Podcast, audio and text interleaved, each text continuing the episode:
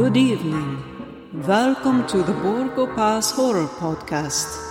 Enter freely and of your own will. In this episode, you may find many strange things, for the films to be discussed are old, and they have many memories. So, beware. Beware.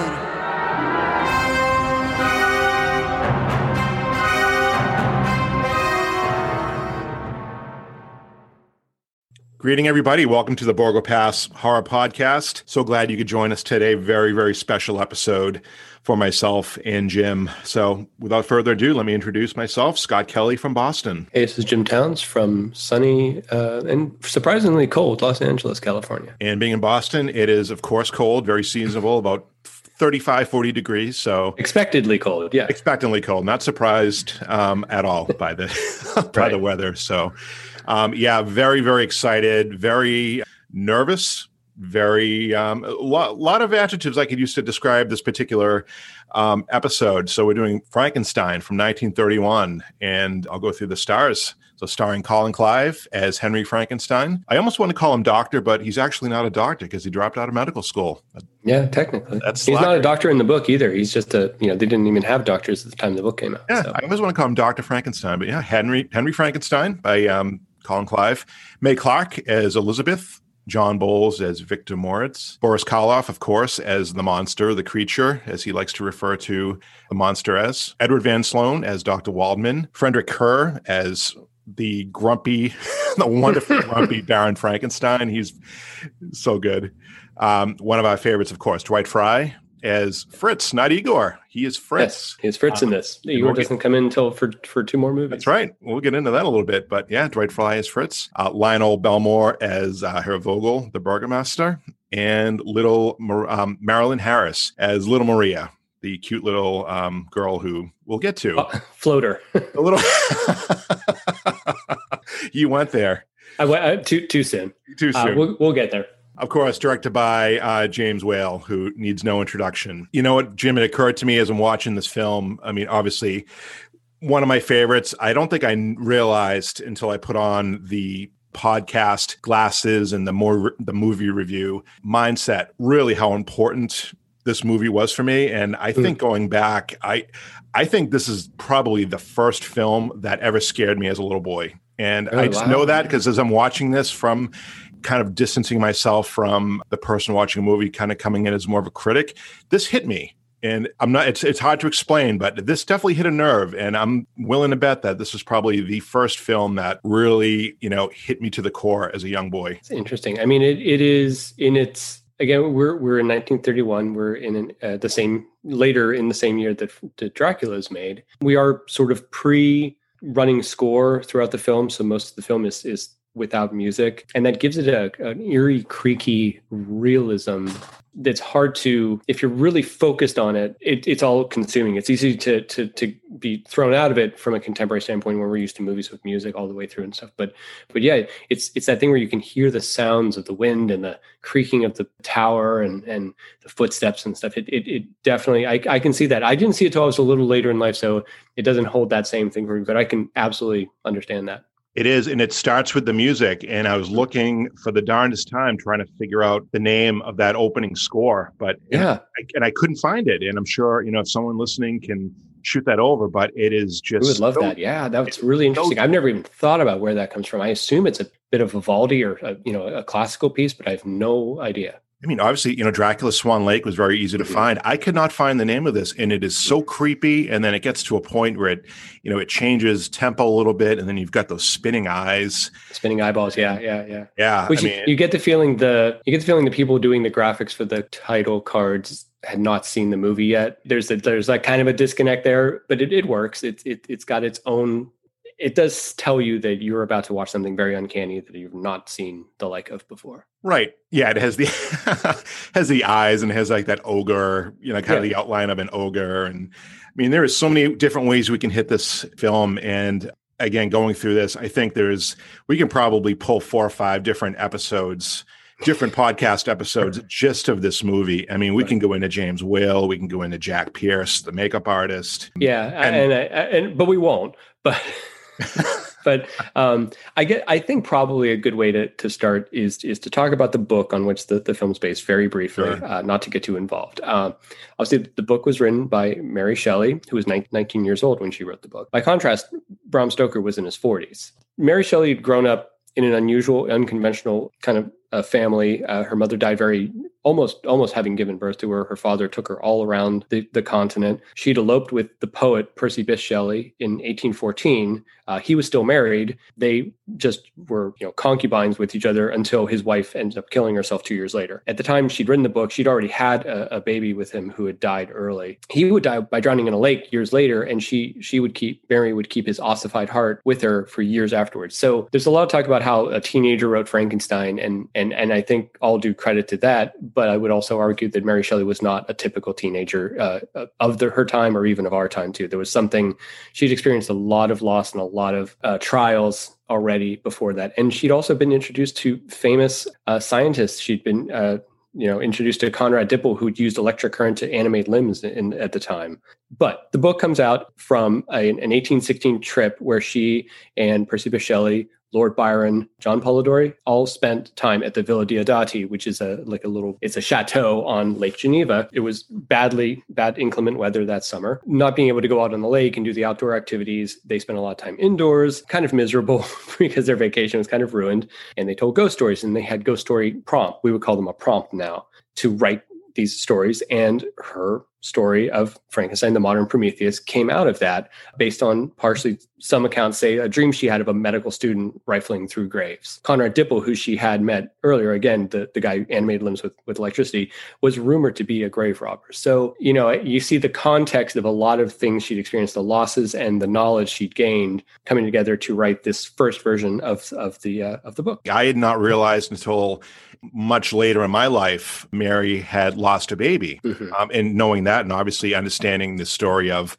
Frankenstein and, some later versions of the movie where Henry or, Victor in some movies lost his mother early on. Yeah. And always had this battle, this feud with God, a feud with nature. Death, yeah. And you can see it doesn't quite play out in this movie. I mean, maybe a little bit more in the book, but I mean, if you go across, all the different versions of Frankenstein being made, the kind of the backbone, it's the human. Yeah, the overarching theme is this this quest to defeat death and to become the master of life and death, and in so doing, obviously flying in the face of nature or God or whatever you want to say, and dealing with the fallout of that. The book was adapted into a stage play, performed quite a lot. Quite often, the actors who played the Frankenstein and the monster would play those characters for a while, and then after a few weeks, they would flip. The play sort of took it into a more of a Jekyll and Hyde thing, where Frankenstein had created like a shadow version of himself. Thomas Edison did a version of Frankenstein, which is largely lost. We do have a little bit of footage of it, where the monster is created in this kind of alchemical fire kind of thing. Based on the success of Dracula, Universal obviously went after this as another property that was based on a beloved story.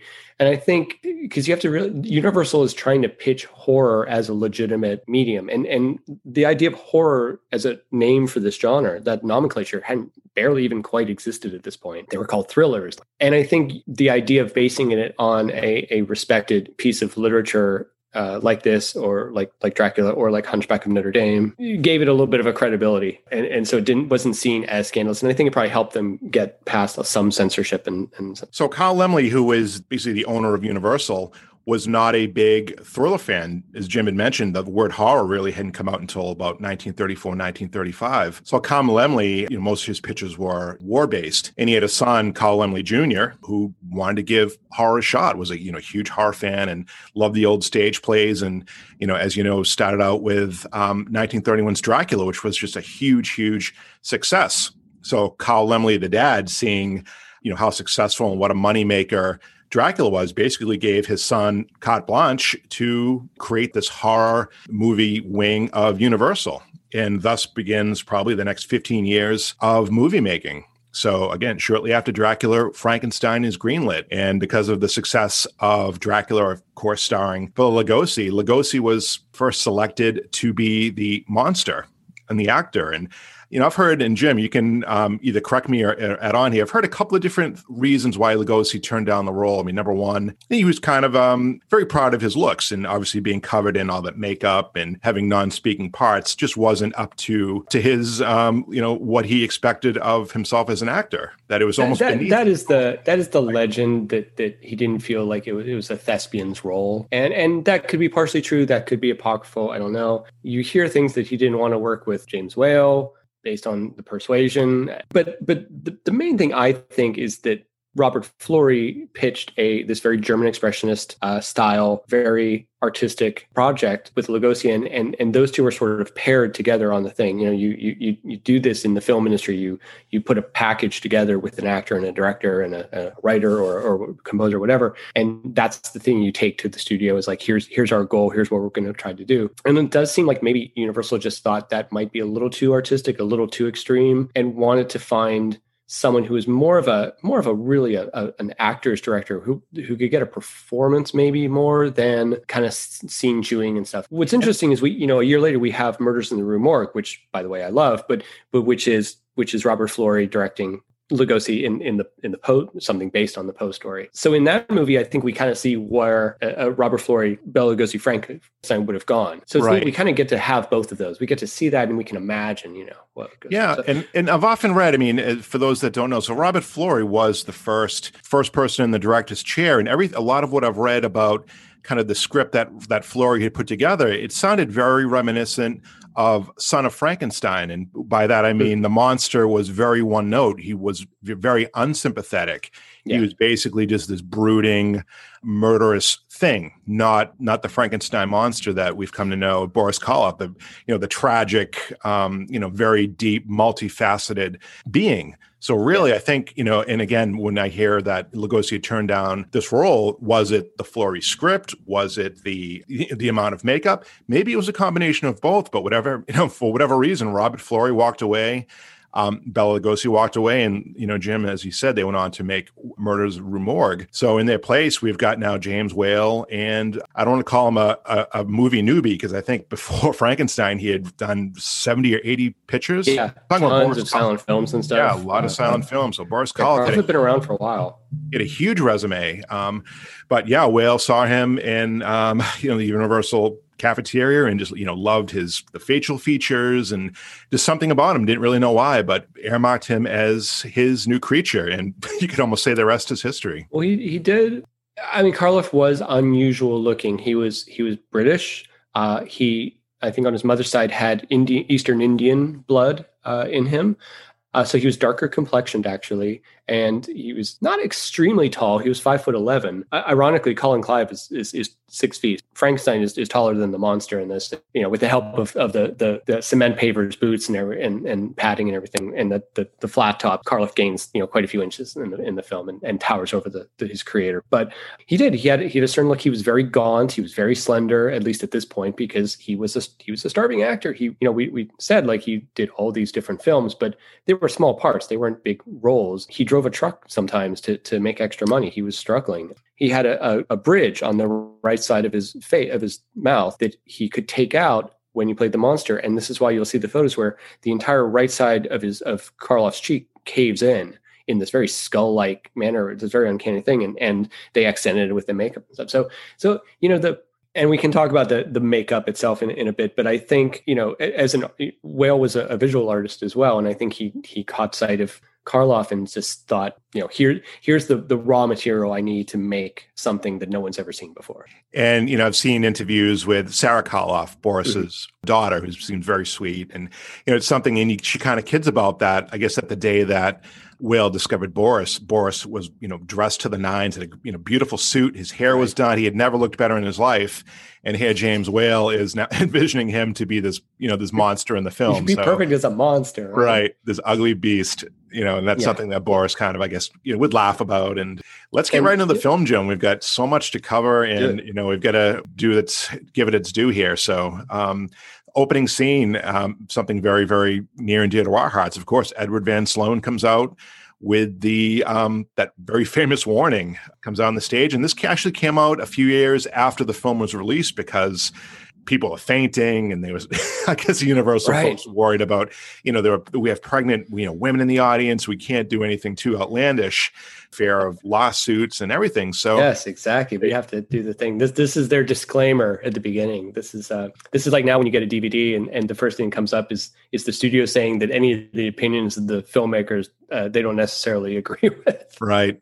So early on, Jim, I've got to give you, this is all you. So when we were first putting this podcast together, we were trying to think about intros and outros and the whole thing. Jim said, wouldn't it be cool to have an Ed Van Sloan, an intro for the podcast? Right. So you're hearing this episode or any episode, that intro done, I have to give him credit. So a friend of mine, Fred Ellsworth, who's a local musician here in Boston, his son Cole does such a cool little British accent. So Cole Ellsworth recorded that intro that you hear on our podcast.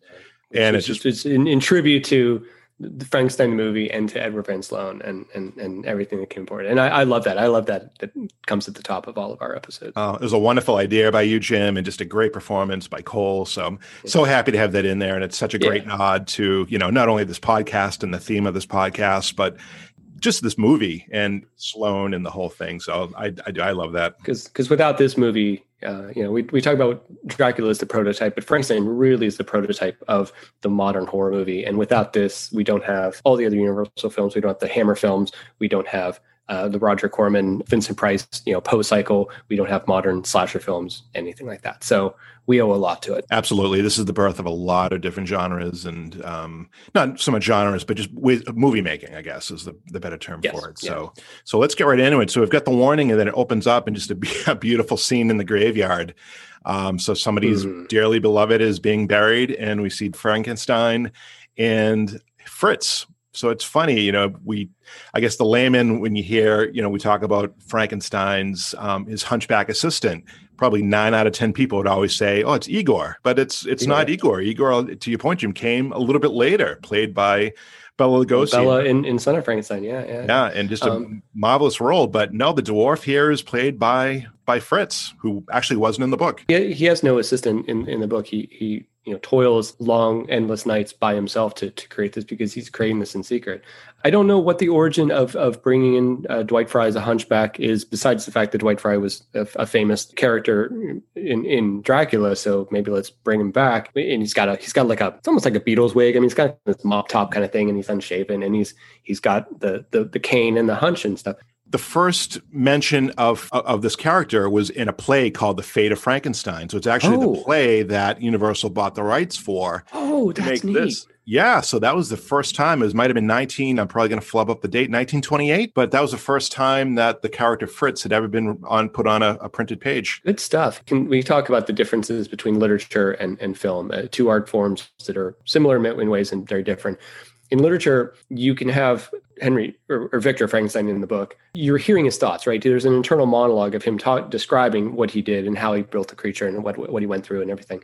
In a film, unless you have this dubbed-in silent narration of the character, you need someone else for the character to talk to explain what's happening. And this is why you end up getting sidekicks and foils and stuff like that. Because like in the comic books too, like you can't have all internal dialogue. You actually really need someone to explain the exposition and the plot too, and so you end up with other characters like this. But I think it's great because it gives a neat back and forth of you know, the master and the assistant, and as far as I know, this is probably the prototype of the mad scientist and his assistant. And we see it all throughout, following up in horror and in cartoons and movies and everything. Even Universal ends up, they keep giving, you know, what is it, is it House of Frankenstein that the doctor has the hunchback female assistant? Oh, House of Dracula. That's House of Dracula. So actually, House of Frankenstein, I forget his name, but Daniel, the hunchback, where Boris plays the doctor in that one. But yeah, the woman hunchback is House of Dracula, the nurse. And luckily, the symptoms, problems that cause hunchback have been largely eliminated from the civilized world. But this was sort of a go-to occupation, apparently, for hunchbacks at the time, right? I mean, if you have this problem, look, there's this one occupation you're perfectly suited for. He wasn't treated too well, but, you know, the doctor can't be, it just wouldn't be right for Henry to get his own brains. He really needs kind of a subservient to, exactly. That's to do the dirty work and cut down the hanging corpses from the gibbet. That's right. Stuff, you know, that, and help push the cart and stuff. So yeah, he's driven a little crazy by him. So, but I love, you know, so there's this burial of this dearly beloved, and there's bells ringing and prayers being chanted.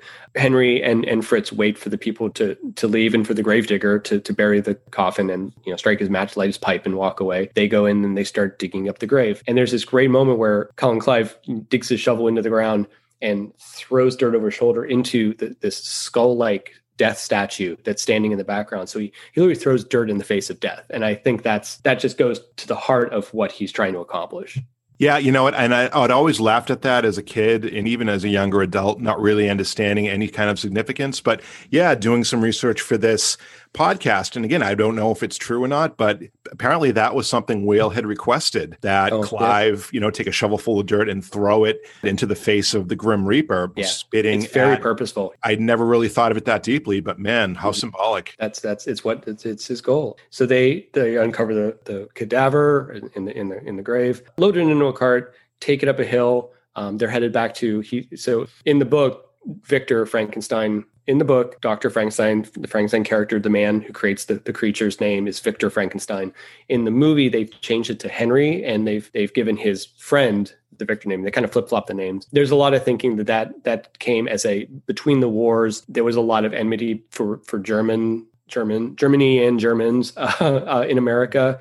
And this is Universal sort of relocating the setting of the story to some place that is slightly, it takes place in the town of Goldstadt, which I don't believe is a real town. So you adopt this kind of vaguely German setting and vaguely Germanic people as your location and your characters for this film and moving forward. And I think this sort of creates that kind of, Scott, you and I talk about this geographic sort of vagueness that the Universal movies take place in. And I think this is one of the first really important steps in that, creating that idea that, like in Frankenstein meets the Wolfman, where Lon Chaney Jr. and Maria Osmanskaya take a cart from Wales to Europe, right? They ride a horse-drawn carriage to Europe. They play with that, and it's fun. It's something that I love about these films. Me too, especially Universal. It truly is timeless. It could be anywhere, anytime. Yeah. You know, I've often read. Yeah, I mean, after the Mary Shelley's book, there were a number of different play adaptations of Frankenstein. As you said, Jim, in the book, Doctor's name is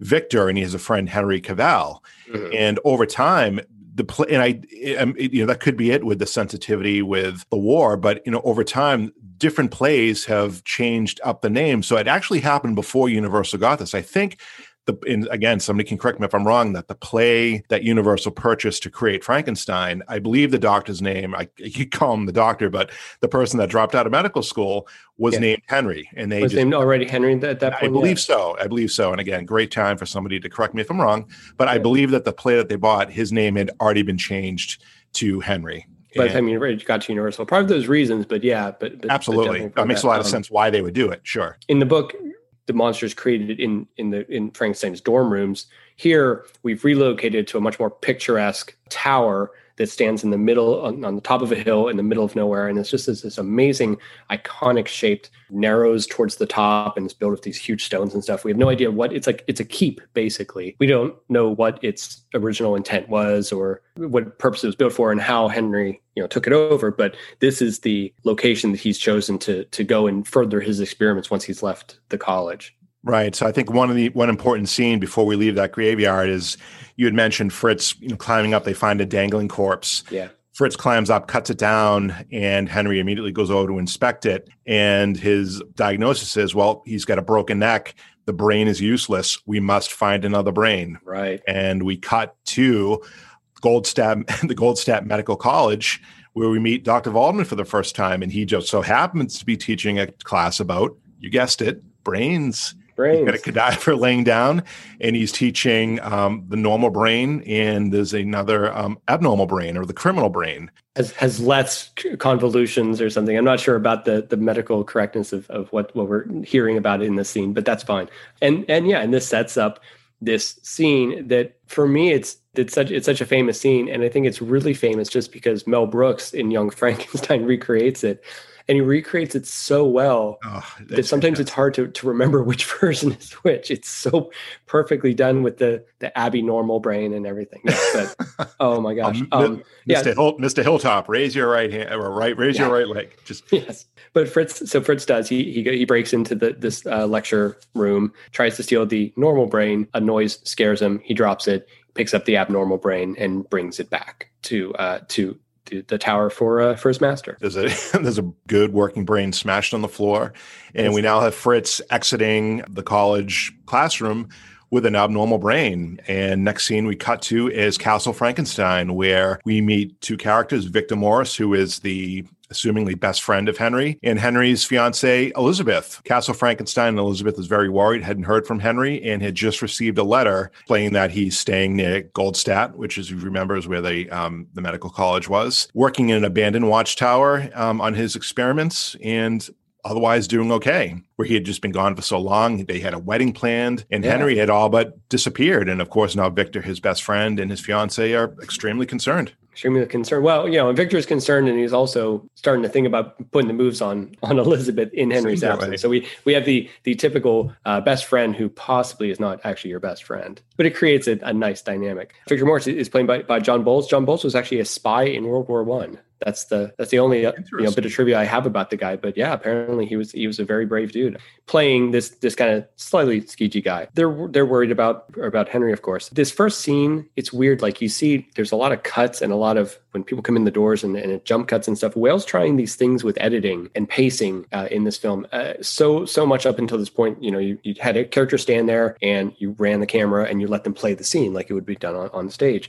Whale's experimenting with tightening up dialogue and changing the rhythms of things. Some of it's successful, sometimes it's not quite successful, but what he's doing is sort of inventing the grammar of cinematography here. You're seeing it right on screen there. And it's really interesting. But then it goes into this very kind of dry scene of Elizabeth and Victor talking about Henry. And there's just, they move around a little bit and stuff, but it's very pablum. And I'm not sure, I have a slight suspicion that maybe Whale didn't direct this scene, that this might have been directed earlier as an earlier version of the film or something like that before, because Whale only came on the film like a week or two before they started shooting. Right. Yeah. It doesn't feel at all like the rest of the movie. It's very interesting. I don't know, but it's funny. It's something that, I didn't make this up. This is just something I've read and have heard over time, but Whale's use of verticality in this film, and you see it a lot in The Watchtower and certainly in Bride of Frankenstein, the verticality with, again, the table of the monster rising and falling. So again, if you open up the scene, you've got a close-up shot of Victor, close-up shot of the maid, close-up shot of Elizabeth, and then it pairs back and we've got this huge spacious shot. The idea of going for this verticality, this huge room, this towering ceiling. Again, just these little ant-like people just were because two of the little way people talking about it. Yeah. I think that's, again, another glass painting. The set only goes up so far, and then beyond that is an actual glass painting on a piece of glass that's put very close to in front of the camera that blends perfectly with what the camera is shooting past it into the room. It's a challenge to get verticality into a film. If you think about it, film, especially now that film is more of a widescreen format, but even then in a more squared off format, it's tough to show verticality in it because by nature, the thing you're looking at it on is rectangular, is a horizontal rectangle. So between something like this or say Godzilla, movies like that, it's always a challenge. And you see talented directors like Whale, carry it off very well. Yeah, but anybody keep that in mind. Next time you put on Frankenstein, you can definitely, and again, I'm certainly not a filmmaker, but there are certain scenes, and especially when we get into the tower where the people walking up and down those long stairs, certainly, when the monster is being created and that, the table rises and comes down. Yeah. Kind of a dry scene, as you mentioned. So we're kind of out of it relatively quickly. We got a little feeling of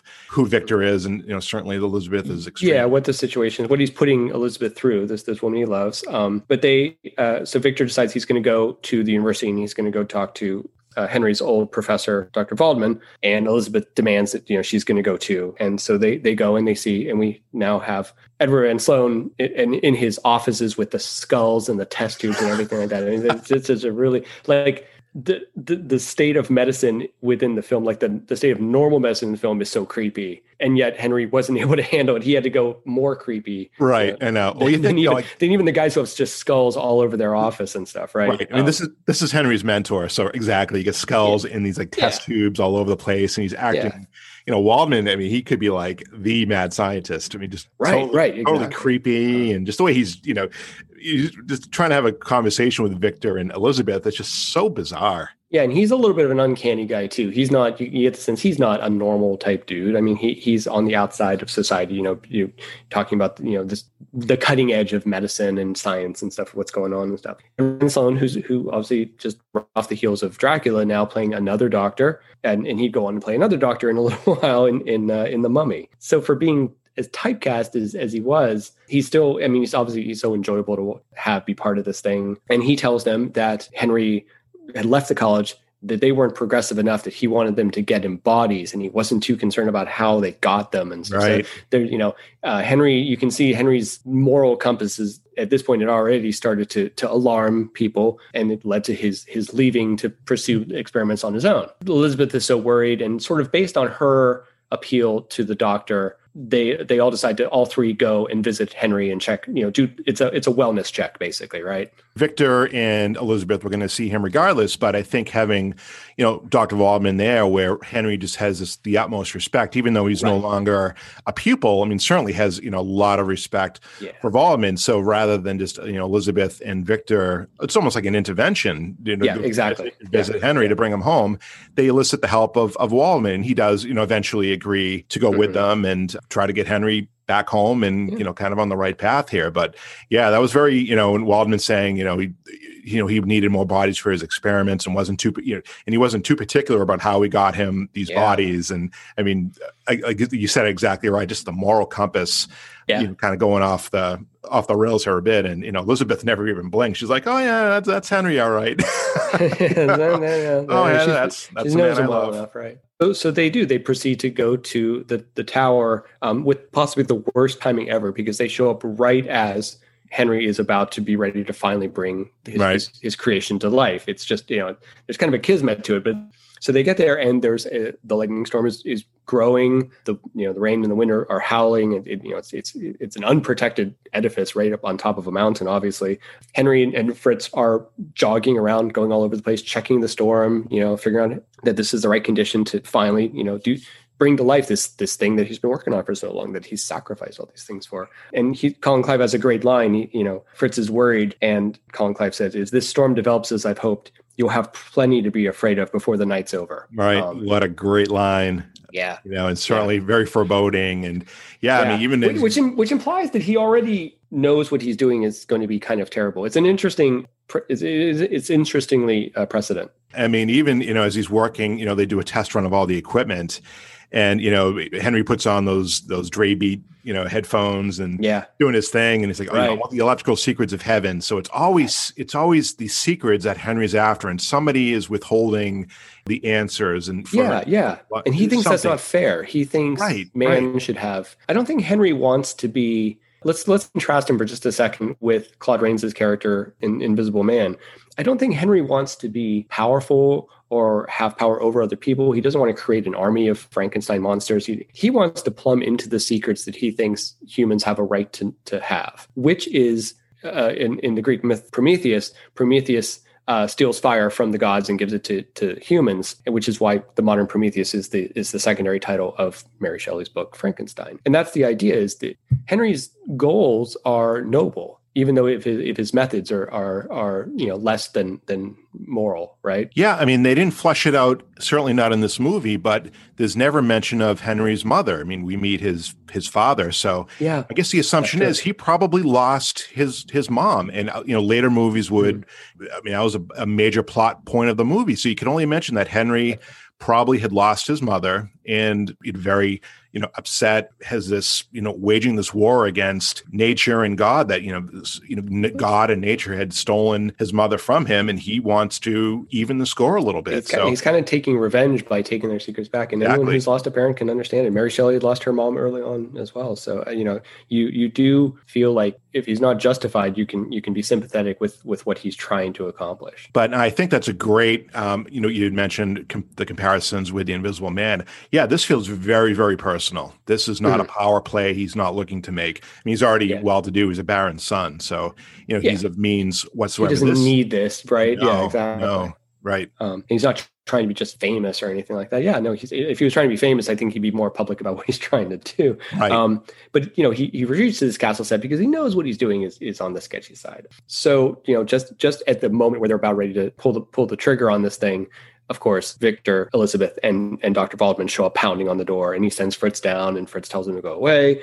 Henry looks out and he sees that Elizabeth is down there, runs down, and they let them in, to take shelter out of the storm, apparently. They hear knocking on the door, and again, just timing is everything, right? He's been working months and months and months, and he's literally, he has a time, like 15 minutes from now, the storm's going to be in just the right place that I can pull down, that secret ray of life and douse the body with it and everything. And, everyone shows up. So knock, knock, knock on the door. Fritz runs down, again, not sure who it is. Opens a little paneling in the door. And the first one to speak is Dr. Waldman, and says, Fritz, it's Dr. Waldman. So, they know each other. They do. That's interesting. I mean, maybe Henry took Fritz with him when he left the institution. That's what I've always wondered. Was Fritz a student too? Was Fritz just a student too? And maybe, didn't have the aptitude or something. Could be. Yeah. I mean, that made me think, like, was he, a custodian? Was he? So Waldman knew Fritz, knew him right away. And Fritz knew Waldman. So there was, I'm assuming, again, somebody from the university that, Henry took with him. That's interesting. I thought that was kind of interesting. And that's totally right. And that's something I've never, ever considered. Yeah. Neat. So knocked on the door, and Fritz attempts to send them away and runs back upstairs. And it's not until Elizabeth, and I'm not sure if you mentioned this right, Jim, but it's pouring out. It's just an absolute, storm. So these poor folks are being, just doused with rain, with these little umbrellas. The wind is blowing. The weather is extremely violent outside. So they do truly need shelter. And Elizabeth begins shouting up, and Henry's at the top of the watchtower, hears her, and eventually comes down and lets them in. And they're just in the bottom level of the building yet. He hasn't brought them up to his thing. And, there's some dialogue and stuff. And they're telling him he must come home. And he's like, well, yeah, because Victor calls him crazy. Yeah. Right. Yeah. And that, Henry has a completely, that totally turns his attitude around. I mean, he's very like, please just leave me alone. He's kind of anxious. He's definitely frazzled because he knows time is against him. Right. And it's he's like frantic. Yeah. Right. He's absolutely frantic. And the minute, Victor says, hey, you're crazy. And then he just stops on a dime and says, we'll see if I'm crazy or not. Come on upstairs, guys. Yeah. Come on up. Yeah, that's what he says. Come on up. Yeah. In a very kind of contemporary way. So he leads them up. They come up into this amazing set with all these machines built by a guy named Kenneth Strickfaden. All the things that spin around and the lightnings and the Tesla coils and stuff. The guy built all those things himself. He didn't technically, I don't think, work for Universal because he kept the machines after the films. So I think he kind of was an independent contractor to these films, and he was just the guy that built all this crazy machinery that now is just what we associate with mad science, right? I mean, every mad scientist needs a Tesla coil and needs a thing and needs, Oh, it's wonderful. And again, someone else uncredited on this film. Yeah. But whose machines, again, would show up in further Universal films and then also in Young Frankenstein. Mel Brooks found out this guy was still alive. All his stuff was still in his garage. And he went and just hauled it all out. So a lot of those machines in Young Frankenstein are the same machines as in Frankenstein, which just, Young Frankenstein is just a beautiful tribute to this film. And some of its sequels, too. It plays off of Bride and Son of Frankenstein. Yeah, so we see, this beautiful setting. The three visitors are seated down, and Henry sort of explains to them a little bit about what they're about to see. Yeah, he almost challenges Waldman. He's respectful enough, but says, Dr. Waldman, I learned an awful lot from you at university, and they've talked about, the ultraviolet ray. And he basically said, you were wrong about some things. I've gone even a step further, and I've now discovered this ray of life. And Waldman, the original ray that created the original life. Ray, right? And Waldman's like, well, let's, where's your proof? And he's like, well, you're gonna have drive you proof in just a, very short amount of time. And he kind of goes on to explain that he created this body.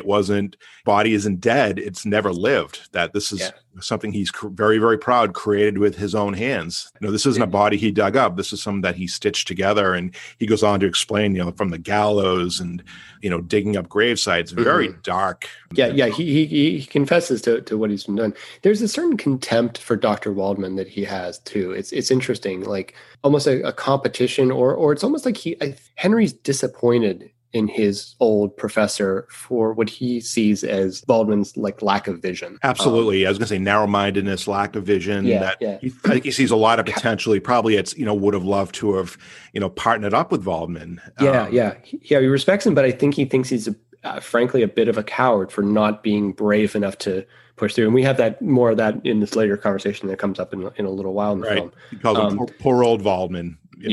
Time has passed you, Waldman. Yeah, exactly. He's the next step logically in scientific discovery. Evolution, So we have this amazing scene now where the creature is brought to life. It's cinematically, the way the camera works, the set, the sound, the lighting, everything, the acting, the performances, the direction, where this bed, table that the monster's on is lifted up above, outside almost of the top of the tower to be exposed to the lightning. So you have the scene where the table the monster's on is lifted up to the top of the tower where it's going to be exposed to the lightning and to the rays and whatever apparatus that, Frankenstein has put together in order to bring it to life. Everyone watches. It's, everyone's throwing switches and tuning dials and stuff. And pretty soon it comes back down very slowly and rests. The monster's still under... we should talk about how, we haven't even seen Karloff yet. We're 20-some minutes into the film, and we have not seen the monster at all. He's laying on the table. He's bandaged up like a mummy and under sheets and whatnot. And we've only seen an exposed hand at this point and sort of the top of the flat top. Face totally covered, just the hand sticking out. And apparently that was actually Karloff. I was trying to do a bit of research. Was it a dummy? Was it just a stand-in? But that was actually Karloff, and there was a great quote of him explaining, as they're rising, bringing that table up, that he could actually see some of the guys that work for Strickfaden at the top with these rods creating all these lightning bolts. And he said he was nervous about them dropping, a rod because it would have obviously landed on him or God forbid his face. So that was actually Karloff on the table. That's actually Karloff on the table, which is, it's funny because it's such a wide shot. You feel like you could get away with it, but you have the guy. So why not do it? Yeah. And it's a neat idea that you see. The thing Whale does is you slowly see more and more and more of the monster as the film goes on. Even in the next few scenes here, he teases it out quite a bit. Whereas in Dracula, Lugosi, we go to the crypt underneath Castle Dracula, and Lugosi stands up, and there's Dracula, right? Whale plays it a little more cunningly. He makes us wait just a little bit. Anyway, so the table comes back down. There's a silent moment. Everyone is watching on and stuff,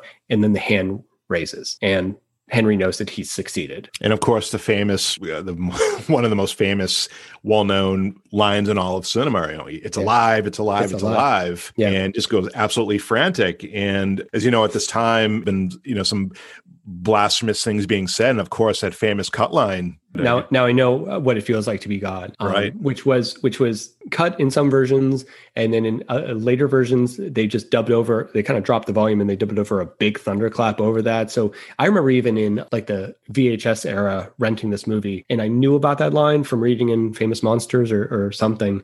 I knew all about the line and how it had been dubbed over. And if you listened, you could still hear it. It was pretty low, and then there was big ugly thunderclap over it. They managed to rediscover the audio when they were restoring the film for DVD, and when the legacy collections, the first versions of DVD were put out, it was restored back in there. So we have the line intact, right, with the DVD. So it's obviously this famous line, and then the Maria's "Seen by the Lake." But yeah, they had mentioned that back when they used to do audio recording in the 30s, it wasn't part of the actual film itself. It was recorded on a record. So even if the film itself was manipulated, they still had that audio record. Yeah, and they found it it was in Carl Lemley Jr.'s basement or something. I mean, I don't know. It was one of those things. They did some detective work and did finally track it down, which is lucky. It's like a detective, thing, putting together some of these old films when they've been mangled or edited or manipulated. So right on the heels of that line, Henry sort of collapses. He kind of just, the stress and the intensity of what he's been doing finally catch up to him. And now he's succeeded, his knees buckle and he kind of goes down. Colin Clive he struggled with alcoholism his entire life, and it led to an early death for him. Unfortunately, he sort of had a breakout in Journey's End, which had been directed by Whale, which was about World War I, where which I don't know about Clive, but Whale had fought in World War I in the trenches. But you get that what that informs the character. Colin Clive brings this manic energy to the character, but he also brings this the understanding of an obsession. Like he gets that. This work that Henry is doing is his addiction, and he can't quit it no matter what. And we see that in the next film. And obviously, it stays with him, and it's killing him. Obviously, like you can see, he's drawn and pale and nervous and antsy and everything. It's having a negative effect on his love life, obviously, on his his professional life. He had to leave the college and stuff, but he won't give it up. He can't give it up, and that's something Clive brings to this role that a less, how do I want to say this? Maybe a more conventionally glamorous male lead actor in this role might not have been able to impart to it. And so I think we're just lucky that Whale had worked with Clive and wanted to bring him into this project.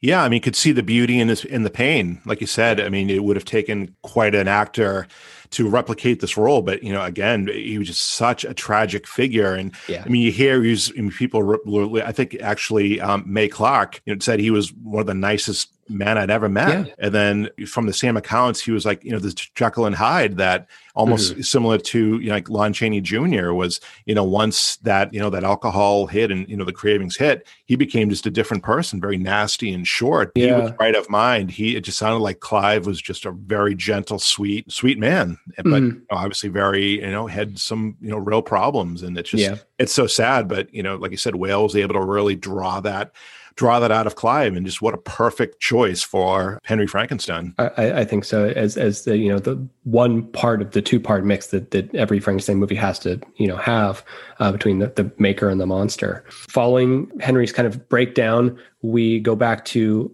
Castle Frankenstein.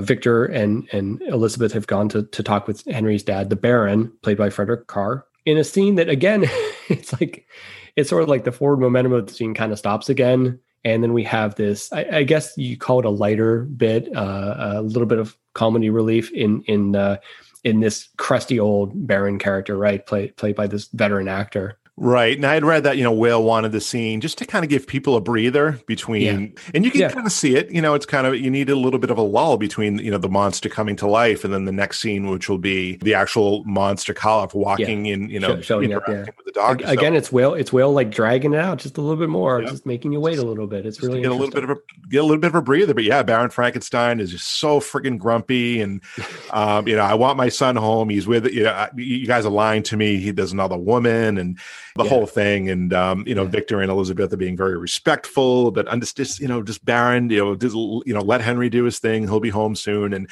Baron is not hearing of it. So the burgomaster shows up and he doesn't like the burgomaster and something. You get the feeling Frederick Kerr was at a point in his career where he didn't exactly memorize lines. Like he got the gist of something and then he kind of just went with it a little extemporaneously. And all the other actors are trying to sort of work off of his timing a little bit. You could see, it's funny. Yeah. Mae Clarke, there's a scene actually coming right up where they're at the watchtower and they're trying to get in. The Baron has the cane and he's like scraping it down the door. You watch Mae Clarke and you can see her grinning. Like she must've been like, this guy is just out to lunch. Yeah. He's just total character. Turn loose and breaking the set and stuff. Right. And I've worked with veteran actors like that where they get to the point where they're just look, I'm going to attack this thing the way I do it. And everyone else can just work around what I'm going for. And it is fun. He's entertaining. I guess he's got his little fez and everything. He's great. So before we leave, that huge goiter he's got behind his ear, which is really horrifying. I know. Wow. So before we leave the scene, actually, something I picked up just as I'm watching the movie for this podcast, something that Baron mentions is Henry's lab in a windmill. So obviously, as we know, Henry's lab is in the watchtower. Yeah. So going back, actually in Florey's, so again, the first director, Florey's screenplay, Henry's lab was actually in a windmill. So you have to wonder if the lines just hadn't been changed. Yeah, they hadn't fixed it. And if that's the one line that Frederick Kerr gets right. That's the one that he got right. But yeah, if you listen to him, it's, we get Henry's lab in that broken down windmill. It's not, Watchtower. He specifically says windmill, and that's something out of Florey's. I had always been interested in that. That's funny. Yeah. All right, so we're back in the watchtower now, the actual watchtower. Henry and Dr. Baldwin are sort of having a conversation at the table within the monster making room, and this is the scene where Baldwin reveals to him that a perfectly good brain was not stolen from the thing, as Henry thinks a criminal brain was stolen. Waldman, right from the beginning of the scene, he's never calls, I'll just call it the creation or the Karloff, him or it or whatever. It's the words he uses, creature and fiend. And so you have to wonder. So it sounds like there's been about 2 days that have passed since the month or, the creature came to life until this point now that Henry and Waldman is sitting at this table. So you have to wonder what has been going on at this watchtower for him to be, your creature, your fiend, he's going to destroy you. Does Waldman dislike the creature just based on the method of its creation, or has he sensed something in it that leads him to this famous line where he said, "You've created a monster and it will destroy you." This very prophetic, he's kind of right. You almost have to wonder, is Waldman a little bit pissed or jealous? There's definitely there's a tension between these two men. And I think each of them sees the other one has failed one way or the other. Again, I think Henry thinks Baldwin hasn't been brave enough with science, and I think Baldwin thinks Henry's been irresponsible with science. So it's two different ideologies, I think, connecting. I think Waldman's right. I think, probably 95% of him is, on Henry's side and wants to help him. But I'm telling you, there's a 5% of Waldman like, the son of a bitch. He did it. Yeah. He did it. Yeah. He sort of refuses to give Henry the credit he does deserve. Henry has accomplished something that no one else has been able to do. Waldman seems obsessed with lecturing him still. And I guess it's the teacher-student zeitgeist or whatever. Absolutely. But he's 95, as we said, he's 95% right. He can disagree with the methods that the monster was created by, but he understands that in the doing of the thing, Frankenstein has crossed the line. And it's going to have consequences, which, again, goes to the overarching theme of both the book and the films. We then go to, Frankenstein says, up until now, I've kept him in the dark for days or something, which seems not nice. Probably a couple of days, right? Yeah. Now I will bring him into the light, right? And this goes into a thing we'll get into later about the doctor and everything. So now we have finally the scene where we see Karloff in the makeup full blown for the first time, and one of the most iconic scenes in film history, obviously, in any film history, not just horror film history. And again, Whale stages it very interestingly. He starts, the door opens and Karloff is facing the opposite direction, and all we see is sort of the silhouette of this huge hulking creature. They padded up Karloff's shoulders of his jacket. Again, he's wearing concrete pavers boots, which have like a huge thick sole, right? And they cut the sleeves of his jacket shorter, and it has the effect of making his arms look longer. Again, Karloff, only a 5'11" man, and it's just the styling and the techniques and makeup and wardrobe that gives him this incredibly enormous appearance. So we start on his back, and he slowly turns, and we see him in close up turning, and we see him full bodied, and we see another close up of his face, and we're revealed this Jack Pierce makeup for the first time. This masterpiece that again, in my opinion, has never been equaled. Starting with what he worked with, he doesn't transform Karloff's facial features too much. He gives him heavier eyelids. And he draws out, again, Karloff takes out his bridge, so his right cheek caves in. And then there's the iconic, obviously, flat top, with the lank hair and stuff and paint. But it's still Karloff. It's still, as opposed to the Wolfman, say, or something, it's still very much Karloff's face. And he's able to act and emote and do all the things he needs to do to make you, appreciate this character. And yet there's this uncanniness to it that's just, it's just this perfect amalgam. And it always baffles me, like, how could anyone even get close to what they achieved in this moment? Never mind just the makeup that Pierce had to use, but exactly to your point, there isn't, I don't say there's not a lot of makeup on him, but truly it's the flathead, it's the eyes, but it's all Karloff's mouth. The way he's able to emote, the way he's able to act, it really makes it so special versus some other characters. Like, you mentioned Wolfman, folks or actors with full facial appliances. This isn't this. Obviously he had the flat head, and I mean, he just looks grotesquely inhuman. Yeah, even later on, like the Mummy, where they covered his face in the stipple stuff that like shriveled and stuff. I think it kept him from being able to move as much. It made him into this ossified kind of character. Yeah, he's still able to use his whole toolkit of performance here, and it's really impressive. Although it was a long, arduous makeup process for him. It was hours and hours and hours in a chair. The suit weighed a ton. It was uncomfortable. He had braces on his legs, so he couldn't bend his knees too well, or his ankles or whatever. So really an uncomfortable experience under the hot lights and in the summer outside of California. Get some of the stats here. I couldn't believe it. So yeah, the costume weighed 48 pounds. Mm-hmm. Each boot weighed 13 pounds. And again, Karloff was not a huge man. So imagine walking around in 60s plus this costume in the dead of summer in California. Made out of wool, yeah. Not incredibly robustly strong man either. I mean, there's the photos of him sitting there, drinking the cup of tea with the shirt off, right, in the full Frankenstein face makeup, and he's a scrawny guy. Again, he'd been a starving actor for a while, so I had read that plays in later when he hurts himself in the process of the film. But yeah, and I had read somewhere else too that he ended up losing 20 pounds during the filming of this because I'm just because of the costumes, sweat it all off. But so he comes in, Henry's trying to talk to him. He's trying to give him simple directions. He has him sit, and then he sits in this great chair, and the shutters are opened above him, and he sees this light for the first time, and he's got this beatific scene. Mary Clarke called it beatific, where he reaches up and he tries to grab the light. He can't understand what it is. He can't, he's a baby, right? And this is when you go into just some of the acting of Karloff, just the body acting, the hands. I mean, especially when he sits down and he's unable to grasp the light. And Henry, closes the shutters, and he's back in darkness again. And he's so sad. It went away. Sad. Yeah, he has so few things he can do. He can't talk, and he can't. So many of the actors, toolkit that he does not have access to because of the makeup and because of the character. But what he does with what he has is so impressive, and it's why. I mean, I'm not going to ditch like Glenn Strange or Lugosi. Or Lon Chaney Jr., who would play later iterations of the monster, but I don't think anyone ever reached this level of pathos that Karloff brings to it. That's why it was his character, obviously. Not even close. I mean, this Frankenstein monster died, in my opinion, at the end of Bride. Like, you never ever saw just the sentimental, deep, The sun. Again. Yeah, you have a flash or a moment or two, but this is and he's.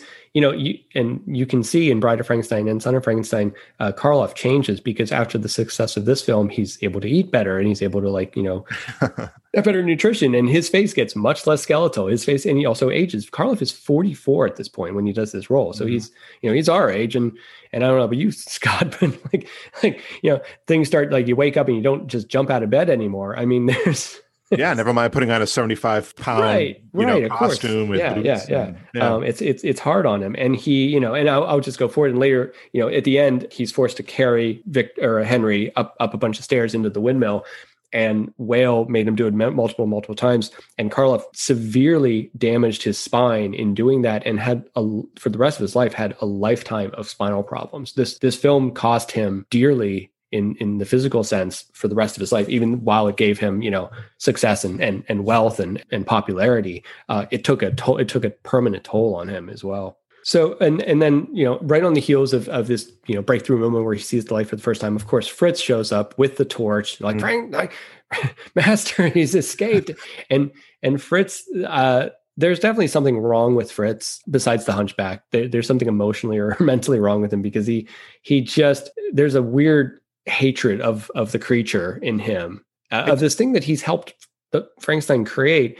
Now he seems to delight in torturing it with fire. I feel like he's probably been tormented by Henry for so long, and it's probably just been the two of them locked up in this watchtower. And I mean, you can just see in the brief scenes between Henry and Fritz, Henry is very short with them and almost mean to him, and pushes them out of the way. Yeah. Now that Fritz has this thing that now he can torment or be master of. That's a good perspective. I think there's something there and something like that because he does, and the creature in sort of self-defense rises up, and there's a scuffle between the creature and then Fritz and Henry and Dr. Waldman, in which the creature is sort of subdued finally by all three of them. But it does show, it does a good job of showing right away, like, the creature's prodigious strength. It takes three grown men to, well, 2.5 grown men to...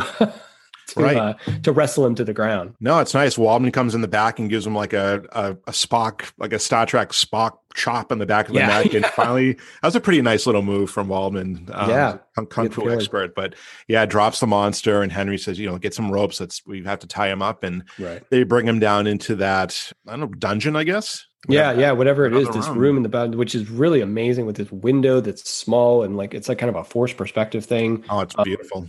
There's great still shots of Karloff as the monster, crouched in that window. So it's a really beautifully designed set.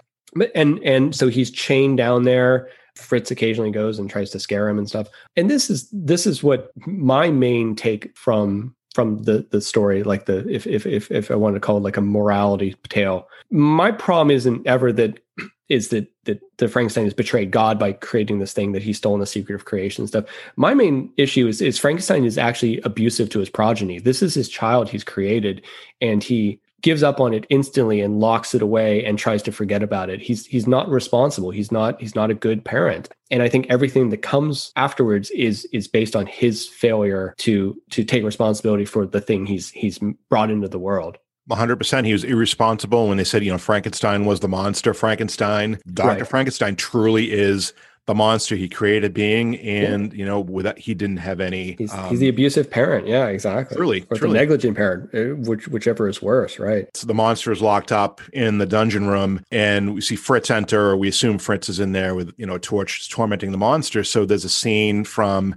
We'll call it, I like what you said, Jim, the monster making room up on the kind of the top level of the watchtower, and Henry and Waldman hear Fritz screaming, and they get down to the dungeon, open up the door, and they see Fritz hanging, and the monster had, Fritz has a torch and a whip, and he's literally just abusing the poor creature. Yeah. And you have these amazing point of view shots of him shoving the flame right into the lens of the camera, and poor, the creature like curling up in the corner as far back as he can get away from the flame.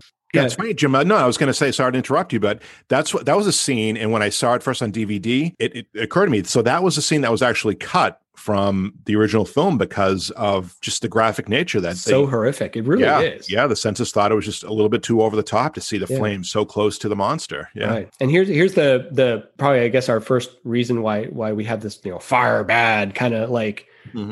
Aspect with the Frankenstein monster is legendarily like the one thing he's afraid of is fire, right? And you get the feeling because he was traumatized by it early on. Exactly. Yeah. So they find Fritz hanging, and actually kind of a cool little interesting note here. So that's actually the body of Fritz hanging is actually the same dummy they used in that opening scene in the graveyard. Mm-hmm. If you remember, Fritz climbing up and cutting that down. I thought that was kind of cool. Yeah, they're cost effective that way. So dummies not, it's a weighted dummy and everything. It's got to be somewhat articulated and stuff. Yeah. Mm-hmm. And then apparently I read that they use it again as one of the bodies in House or House of Dracula or House of Frankenstein too. That dummy shows up a few times, I think. Oh wow, it was typecast. Yeah, right, exactly. Always the body. Fritz is hung. Waldman and Henry run down and they see it, and the monster's there, and they're like, oh, and he charges the door. And this is one of my scariest scenes, I think, is they've got the door closed, and Karloff's arm and his face is just pressed against the, in the crack of the door, and he's trying to get out, and they're like, no, get away, Yeah, they finally close the door, and you can just hear the pounding and just, mm-hmm. Just the power of this thing just banging on the door and screaming and yelling, just that monster growl that we're so familiar with. Yeah, that unstoppable force. Yeah. They finally get him locked back in there. Henry doesn't know what to do. Waldman kind of takes charge and says, go get, I don't know what he says, an injection or a needle or something or something. Yeah, they want to get like a tranquilizer almost. A tranquilizer, yeah. They're going to dope him up. Yep. Henry runs up, comes back down. Here it is, half-grain solution. Mm-hmm.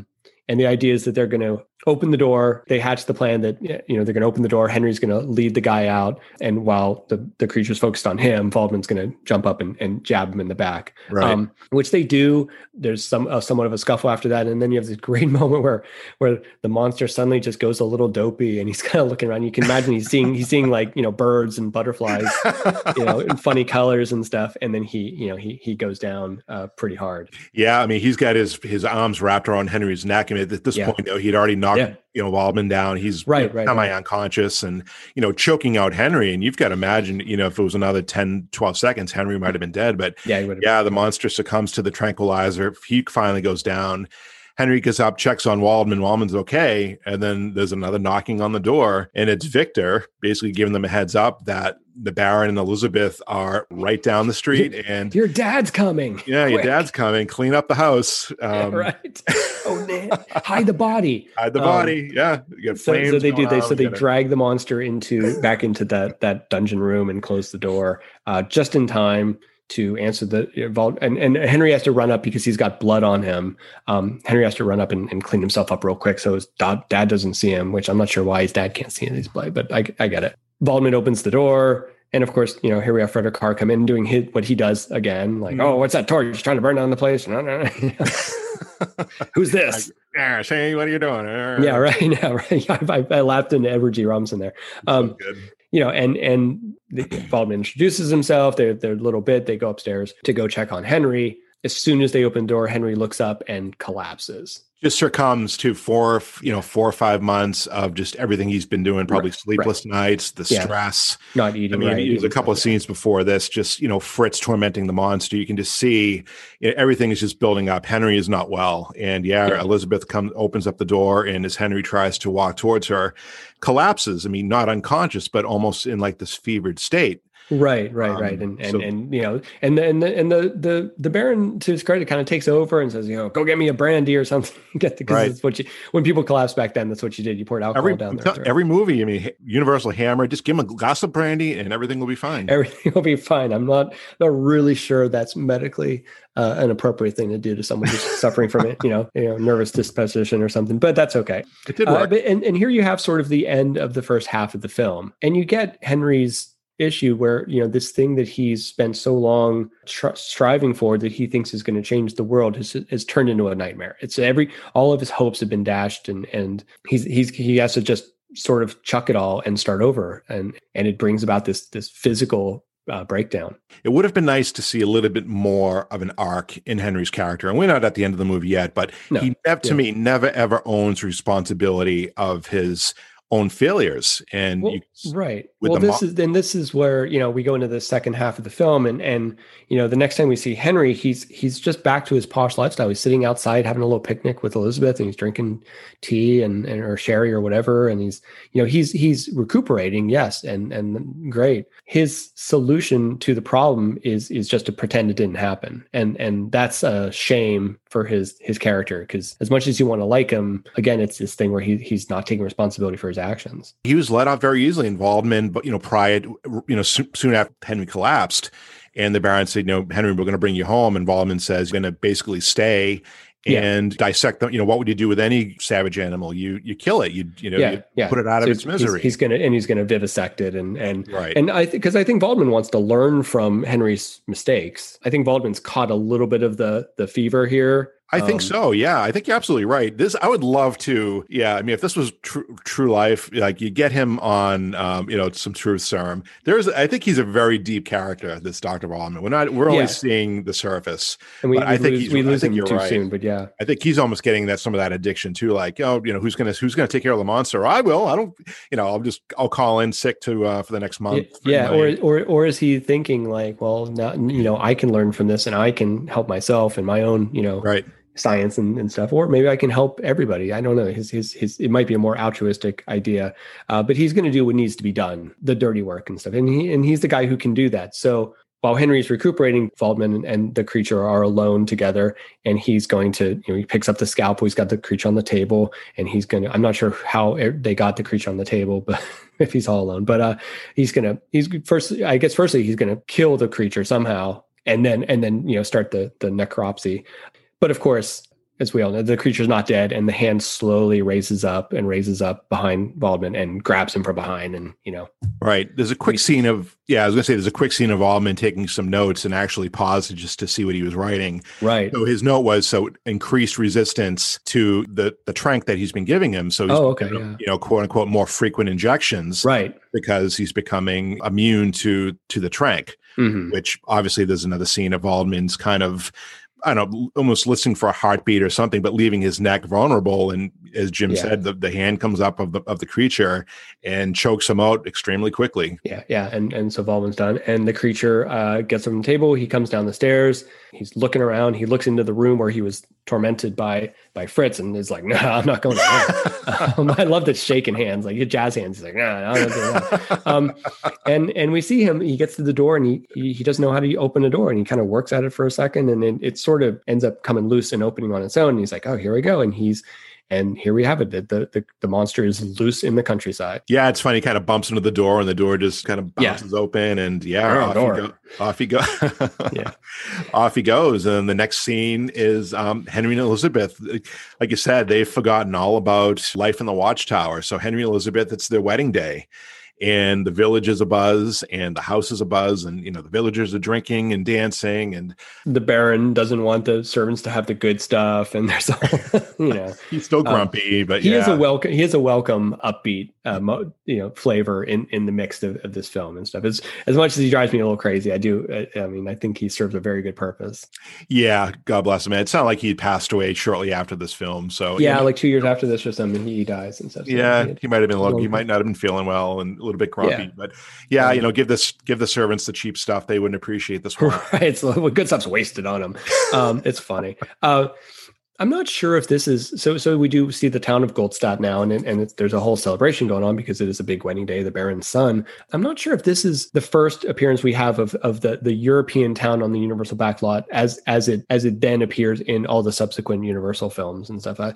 I'm sure that setting was there, and I'm sure another iterations and stuff, but the way it's made into this like Germanic looking kind of thing, this is, as far as the Universal canon goes, this is the first time I think we've seen it in its full glory, because there's a big dolly shot tracking through the town and up the cobblestones and around the corner and stuff. It was a big backlot set, and unfortunately it doesn't exist anymore. It burned down, I believe, in the 60s. But this is the same part of the backlot in Universal that they used for The Wolfman, and they used for dozens of other of these films, also westerns and other type films as well. Universal used it exhaustively. Yeah, so we have this great celebration and stuff. Now we see these two new characters. We see Ludwig, who's a farmer and he lives by a big lake, probably somewhere outside of Goldstadt, and his daughter Maria. Ludwig is going into town. We don't know if he's going to help celebrate or pay his respects to the Baron, because he takes his some of the tools with him, so I'm not sure. He leaves his young daughter Maria and her cat to stay behind for a little while. I will note that now that you're seeing it on Blu-ray in the close shots of the cat, that cat did not want to be in Frankenstein. It does not look. Little Maria is holding this little animal that I don't think was ready to be a movie star. They got through that scene. It looks like it's his thing. Yeah, he could. I think the cat, you could have used some of Waldman's trank, maybe. Waldman's tranquilizer, just a little bit to chill it out. This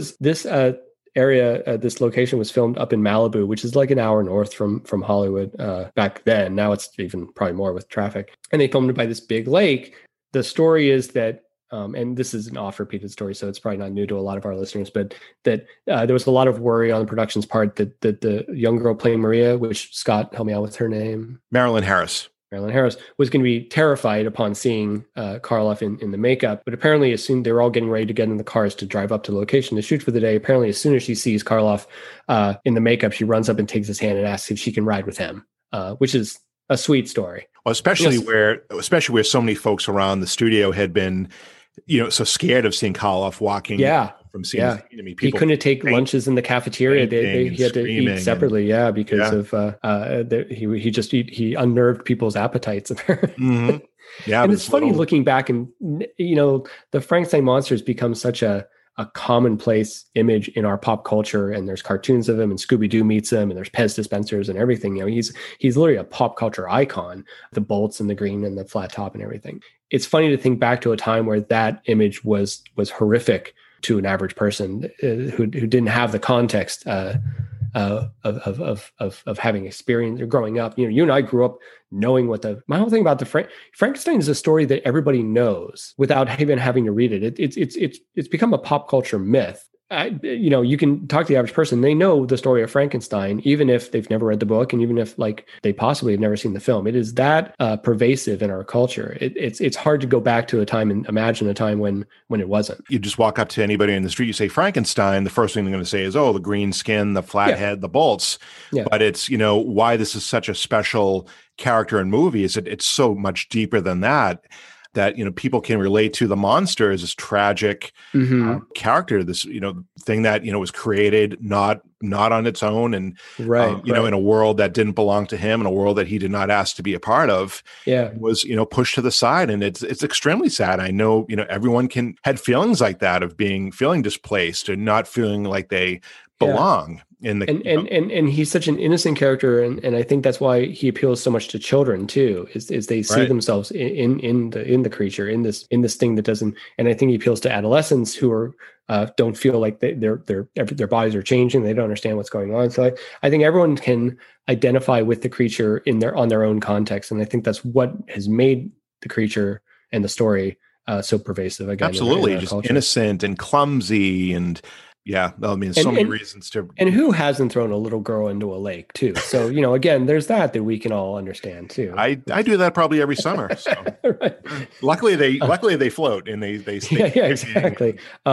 You have this wonderful little scene where little the monster comes out of the reeds and shows up and Maria's there, and instead of being afraid of him because she's so innocent, she just takes his hand and wants to play with him and wants to play with these little daisies she's got and she's throwing in the lake and stuff. And this is another scene that unfortunately it's hard to separate from the scene in Young Frankenstein where the little girl's like, is there anything else we can throw in?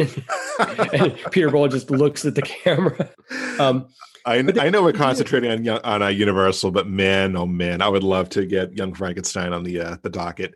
Yeah, we probably should, because once we're done with the Universal, man. Yeah, it's a great postscript to this entire. It's a love letter to all these. It really is these films. Yeah. But this is a running theme in the Frankenstein stories, where with say Maria the little girl, the old blind man in Bride of Frankenstein. The idea that the fear of the monster comes from the people's an adult person's like bias, and say a child or a blind person doesn't have that implicit bias and can accept it as just an unusual looking character and isn't immediately afraid of something because they don't understand or they don't like how it looks. They look different. They look different than me, so I'm going to hate them. Or they exactly, which is really the parable of the human nature that the story, you know, orbits around, but he does so unknowing what he's doing, because he doesn't understand what life and death is. He doesn't understand anything. The monster picks Maria up and throws her in the water after the things, and then is terrified when she drowns. He's panicked and he's aggrieved. It's, you know, there's not an evil intent there. It's an accident that comes out of ignorance and innocence on the monster's part, and he's horrified and he runs away. It's a real traumatic experience. It's for him too. It's so sad. I mean, he and this girl are throwing little flower heads into the water, and the flowers float. And in the monster's mind, well, pretty things must float. And of course, this, you know, cute little girl, logic. Right? I mean, a cute little girl across from him. Well, she must float too. So now that, you know, they had just thrown their last flower, there's nothing else to throw in the water. Mm-hmm. Monster, the creature picks up little Maria and doesn't float. Yeah. And apparently this took a few takes, right? That she didn't quite fall right every time. So they had to chuck the little kid into the water a couple times in a row. Yeah, and there's some story about them bribing her with hard-boiled eggs or something. I'd heard that. Yeah, she wanted 12 hard-boiled eggs, and then Whale ended up bringing her like 2 dozen because she did such a great job. Or, yeah, it's kind of a cute little story there. Yeah, we don't let people pay their actors in hard-boiled eggs anymore in Hollywood. SAG has made sure of that, and ironically, bringing up SAG, Boris Karloff was one of the founding members of SAG, along with a few other actors. He was a lifelong proponent of equality and fairness in employment for actors in the film industry. I mean, God bless him. He used his position, his newfound position, as, you know, after this movie to really do some great things. So yeah, definitely. So meanwhile, back in Goldstadt, there's, the wedding's, about to happen. Elizabeth kind of seeks out Henry in the hallway, and maybe this gives some credence to the idea that it's bad luck to see your bride before the wedding. Yeah, she's having a lot of jitters, and, she almost reminded me of like Henry in those opening scenes, just bubbling with, this nervous energy, and Elizabeth's almost having this premonitions that something is going to happen and doesn't really know why she's feeling a certain way. Or I think at one point they says, no one's heard from Dr. Waldman, and Henry just poo-poos that immediately, saying, oh, he's always late. Yeah. But Elizabeth, for whatever reason, is convinced that something is going to happen. Something is going to come between them. And there's this idea in this, and then further in Bride of Frankenstein, where Elizabeth is then played by a different actress, that there's something medium-ish about Elizabeth. She's slightly a little like in touch with something else too. Like there's interesting. It's always done very subtle. Yeah, she's a little prescient. Yeah. Interesting. Yeah, I didn't equate to Bride, but you're absolutely right. Very similar scene in that she there's some kind of a premonition that she is this vision. Yeah, interesting. Yeah, great point. Yeah, So Henry's solution to the problem is to lock her in the room. I know, right?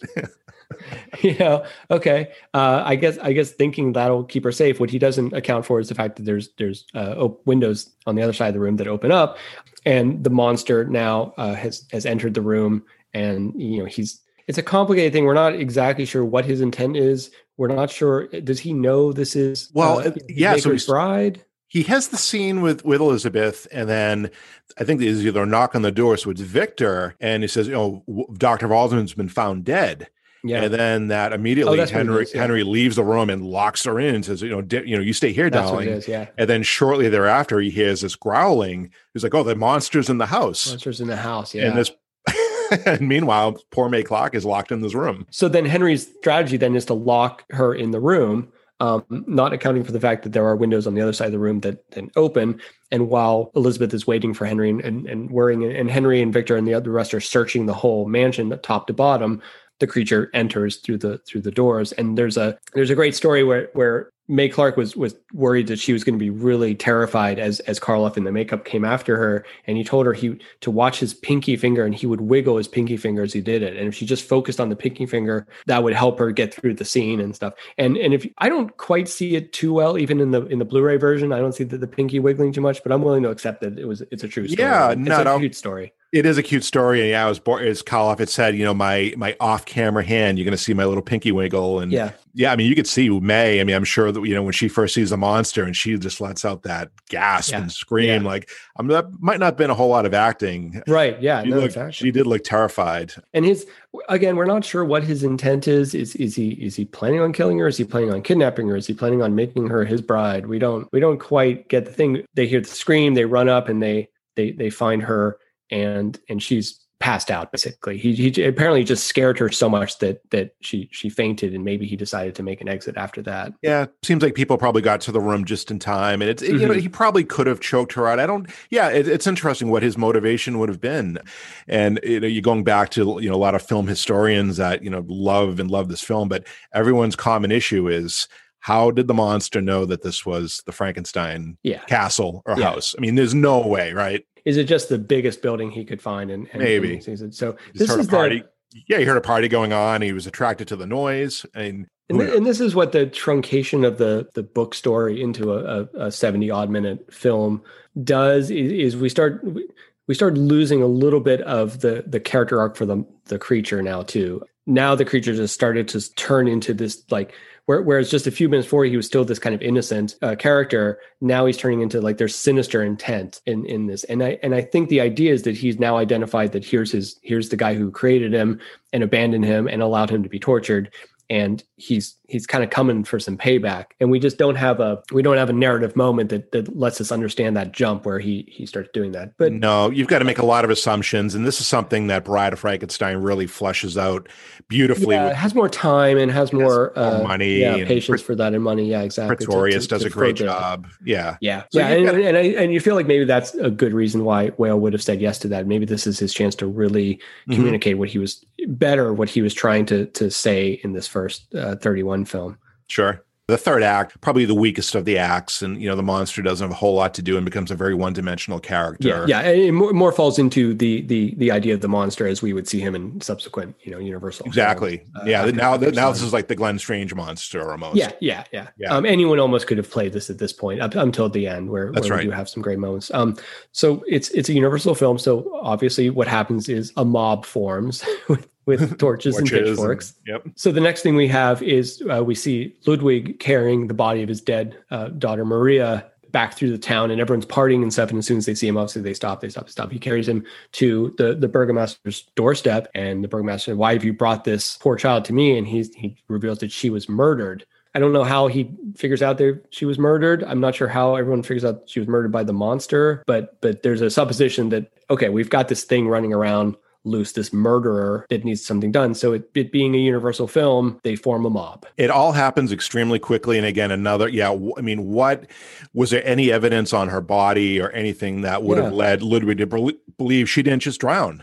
But again, was there a CSI, team that figured out that she had fingerprints on her throat or something? I'm not sure. Obviously the monster picked her up, gently enough and tossed her. And tossed her. There's no physical evidence on the body, but we're going to go with it again. This is 1931. We've got to keep moving along. I'm going to hit the points, but it's a myth more than a narrative, and you have to appreciate it in that format, I think. So the mob forms, and they've got the pitchforks and the torches and everything.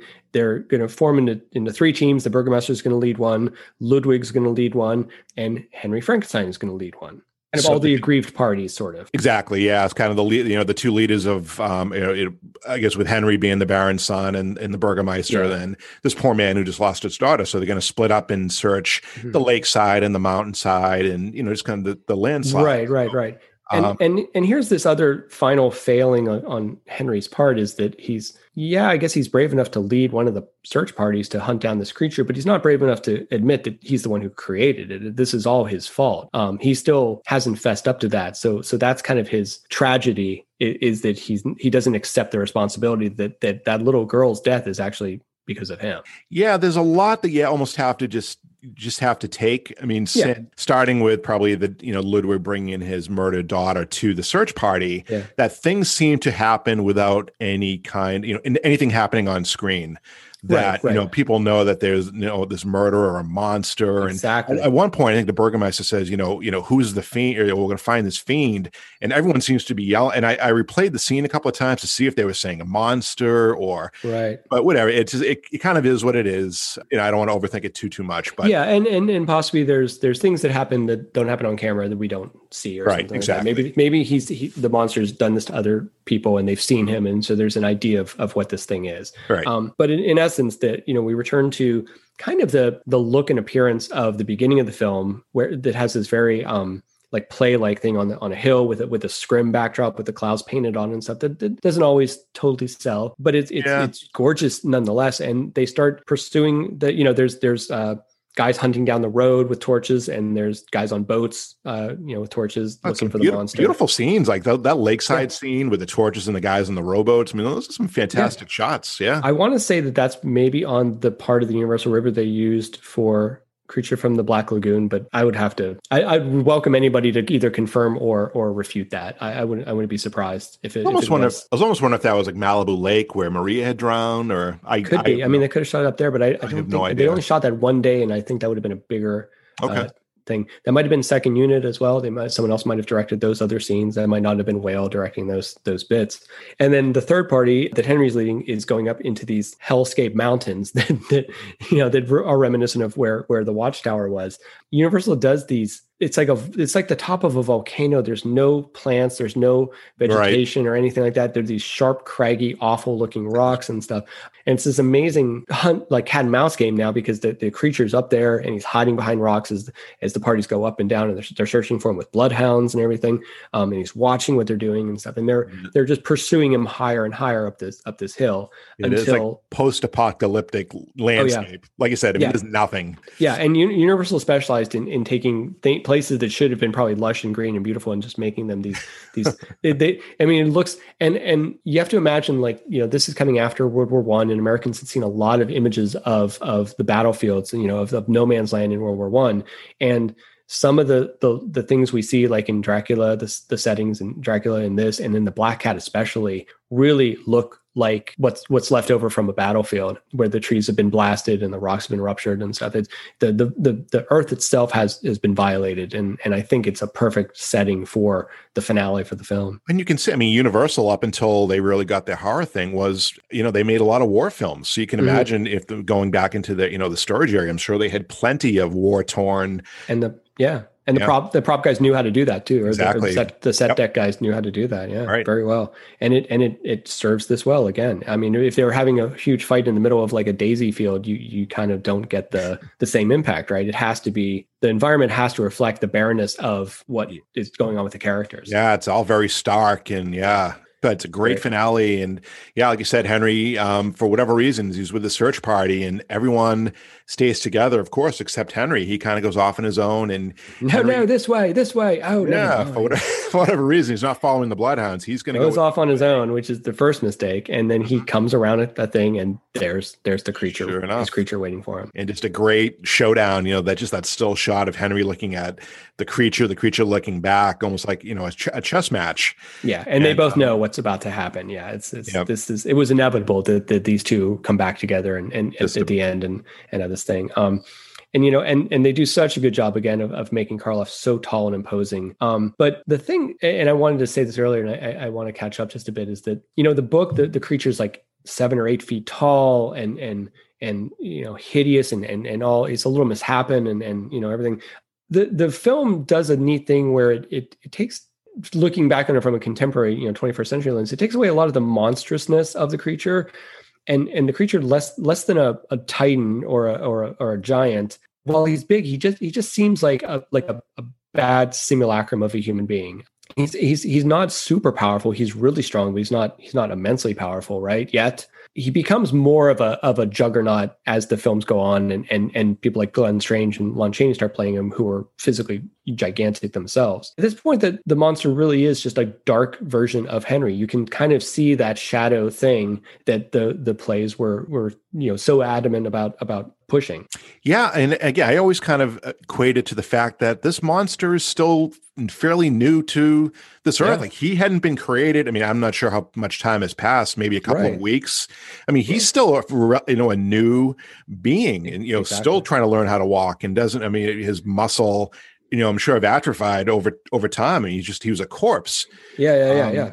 But has coordination and everything. Yeah, but he proves that he's figured some stuff out, because the two come together and start tussling, and Henry's obviously overmatched in strength by his creation. The monster, you know, gives him a good shot across the jaw. Henry falls unconscious, and prior to falling unconscious, he's, you know, I think when Henry and the monster are kind of tied up in a little bit of a wrestling match, he's yelling, you know, kind of down the cliff, and the other folks on the search parties can hear him, so they're immediately running to Henry's location.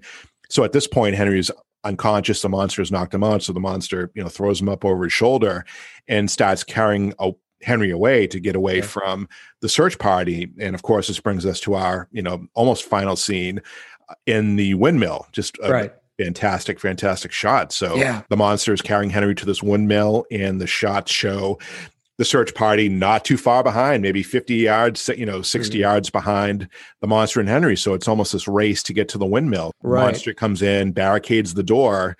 And then, as you had mentioned, Jim, we can get into it a little bit more, of the monster, or Karloff, having to carry Clive up these the dead weight of 140-pound Colin Clive actor, up these stairs, and it he had to do it multiple times. There's a story somewhere about that Whale was mad at Karloff at this point, and he made him do it a bunch of times just out of spite. And I'm not sure if that's. You know, I had heard that too, and I think it sounded like they might have had a personal relationship, and you know, romantically, I mean, so they might. Yeah. Have, you know, whatever, lovers' quarrel. There might have been some something there.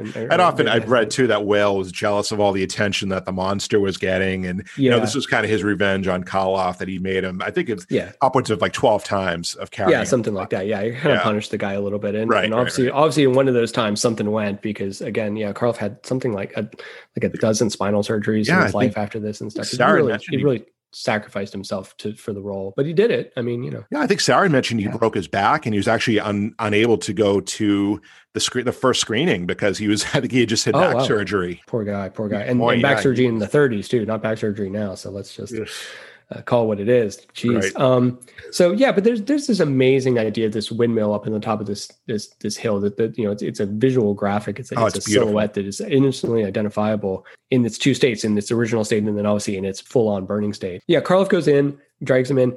A beam kind of falls and wedges the door shut. So it's a kind of a lucky happenstance, and hauls him up into the, whatever the top of a windmill is called. I'm not exactly sure, but it's the gristing part, I think, where there's the big wheel that the wind turns the sails, and the sails turn this wheel, and it makes grain or whatever the purpose of a windmill is. I'm not exactly sure what a windmill does, I guess. It's like some turbines. Yeah, some turbines moving, and a great shot. It's like a slatted, almost turbine spinning counterclockwise. Yeah. And just that wonderful scene of Henry and the monster. So the villagers are close on their heels. They're outside. Karloff's looking down at them. He drops Henry, and he's looking down at him. He realizes he's on the balcony. He realizes he's trapped and stuff. Henry wakes up, and he tries to crawl towards the hatch to go down. Karloff manages to stop him, and the two have another scuffle, and there's again this amazing scene where they're looking at each other through the spinning spokes of this wheel. Oh, that's fantastic. Just the two sides of one coin or whatever. It's an incredible scene. It's silent. It's quiet. Mm-hmm. It's fraught with the resentment the creature has for Henry just for bringing him to life. The creature doesn't want to be alive, and Henry made it be alive, and it's been all downhill from there for the guy, for both of them. I mean, this one act that Henry committed to has destroyed both of them. This is the monster's redemption time. And, you know, watching this movie, how can you not almost be pulling for the monster to get his little pound of flesh?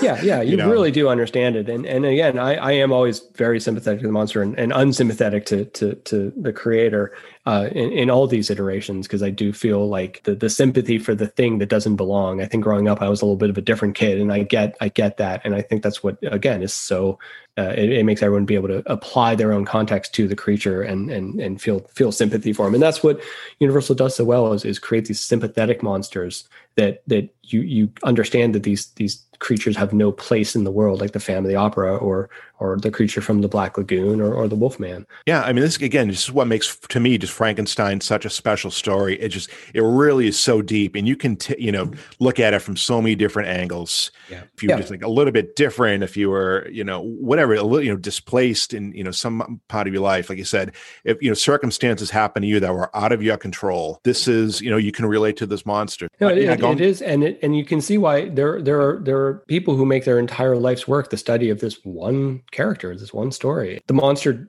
throws off, he picks up Henry, and he hurls him off the windmill, and he kind of lands uglily on one of the blades of the windmill, which again, that's probably that same dummy, right? I don't know if it's the same dummy. It's certainly a dummy. It is a nasty. It hits me. That dummy. I'm not sure how you survived that, but then he topples off, and the crowd gathers, and here he is. But of course, now that Henry is not trapped in the windmill and it's just the creature, they decide, well, the thing to do is to set fire to the windmill and destroy the creature. So I think in the original, I know this for a fact, the original story had Henry dying. And you have to wonder, obviously it was retconned a little, I don't want to say retcon, but story changed to allow Henry to live. But truly, how do you survive a fall like that? Never mind just hitting those blades.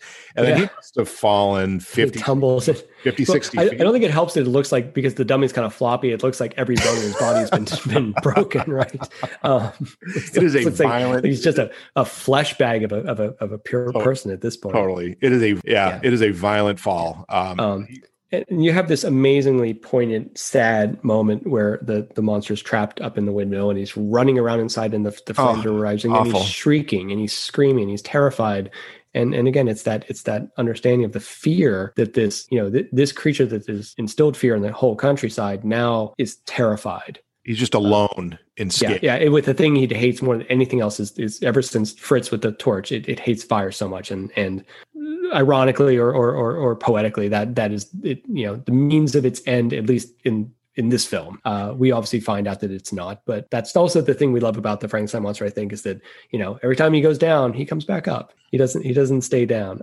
Not to reiterate myself again and again, but just the beauty of this story is that, you know, you could just be hit from so many different angles. I mean, to me, this is just such a sad ending of this movie. Yeah, it's very tragic. It is. It really is. But, you know, buoyed up just a little bit by this little tag we have at the end after we see we cut to a really wide shot of the windmill burning and the people milling about it and stuff. And I think the people are probably little figures or dummies or something they're doing something to move. I mean, what a little bit. What a beautiful shot, though. Oh my gosh. I don't know if that's real. That might. I mean, I think they built the bottom half, at least the windmill, but I believe the other half is some kind of large scale model. I'm not entirely sure. I'd love to find out about that. Yeah, me too. And then we have this little tag at the end with, you know, back in the Castle Frankenstein, not with Colin Clive, who was not available when they decided to do this. It was like a pickup. They shot it after, you know, I think there was an understanding that the end of the movie was a bit of a downer, obviously. Yeah, again, he was meant to die. So Clive, you know, the film wrapped up and Clive went back to England. Yeah. And I think, you know, there was a couple of initial test screenings that it was just, you know, such a dire downer. A decision was made. Yeah. So we see this little tag of and Stanton is way in the background in the room, and Elizabeth is tending to him, and Baron Frankenstein comes out the door, and they've got you know, the maids and you know, help staff and everything are there, and we have a reprisal of the, you know, a toast to a son to the House of Frankenstein toast. Right. Yeah, if you look closely, you can tell, and I was looking pretty closely this time. Yeah. So as an actor, he's actually a cowboy actor from Universal. His name was Robert Livingston. So he was sitting in the bed, and his head was kind of turned facing Elizabeth, but yeah, clearly not Clive. But it's not because Colin Clive, not a lot of people look like Colin Clive. So he has a notable visage.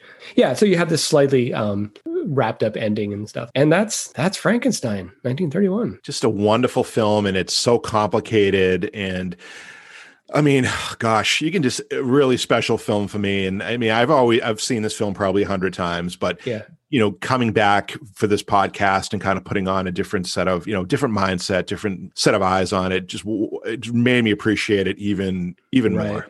Yeah, I took part in a little lecture presentation a couple years ago, talking with again, like with people with advanced degrees who do nothing but focus on Frankenstein pretty much, and it was pretty intimidating to talk to them, but they were proponents of the book, and I felt like I was there representing the movie, because none of them were filmmakers. And the big takeaway for me, my personal investment is that I would not be doing what I do for a living now if it had not been for this film and and then tangentially from the book it's based on. But seeing this film and knowing about it and reading about it, even as a kid, it sparked my interest in film. It sparked my interest in like kind of the Gothic narrative and storytelling.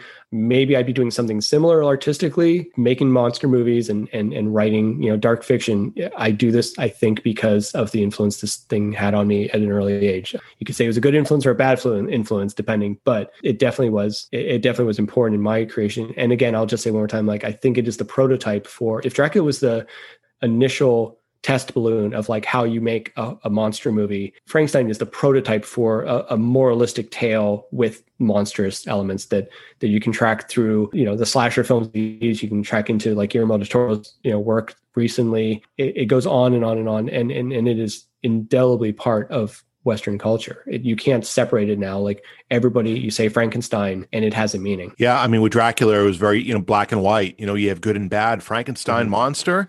It's not that easy. There's a lot of grays, and that's just our culture. That's every one of us. I mean, we have our, you know, our good sides, our bad sides, our good days, bad days. And that's to your point. I mean, it was special for you, special for me, Jim. I mean, how many movies have been made from the story Frankenstein over the last 100 years? I mean, exactly. I mean, it is its own subgenre. I mean, Frankenstein movies are their own thing. The merchandising, it's $1 billion franchise.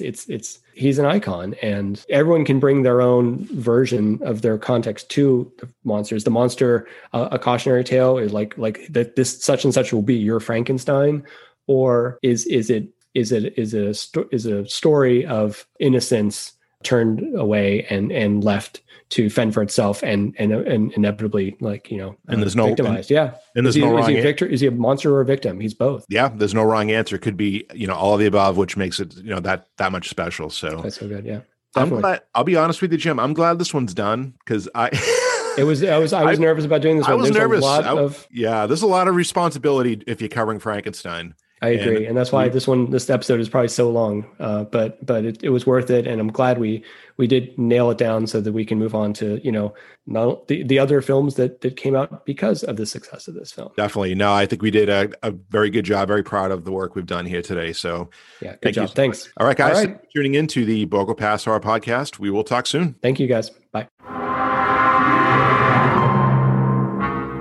Thank you for listening to this episode, but the fun does not stop here. You can follow and interact with the show's hosts and listeners online on Facebook, Instagram, and Twitter. The Borgo Pass Horror Podcast is a presentation of Shadow Camera Film and Entertainment. This episode was edited by Livio Marino. The music was composed by Sean Poole. Opening and closing narration are by me, Kat Ahrens.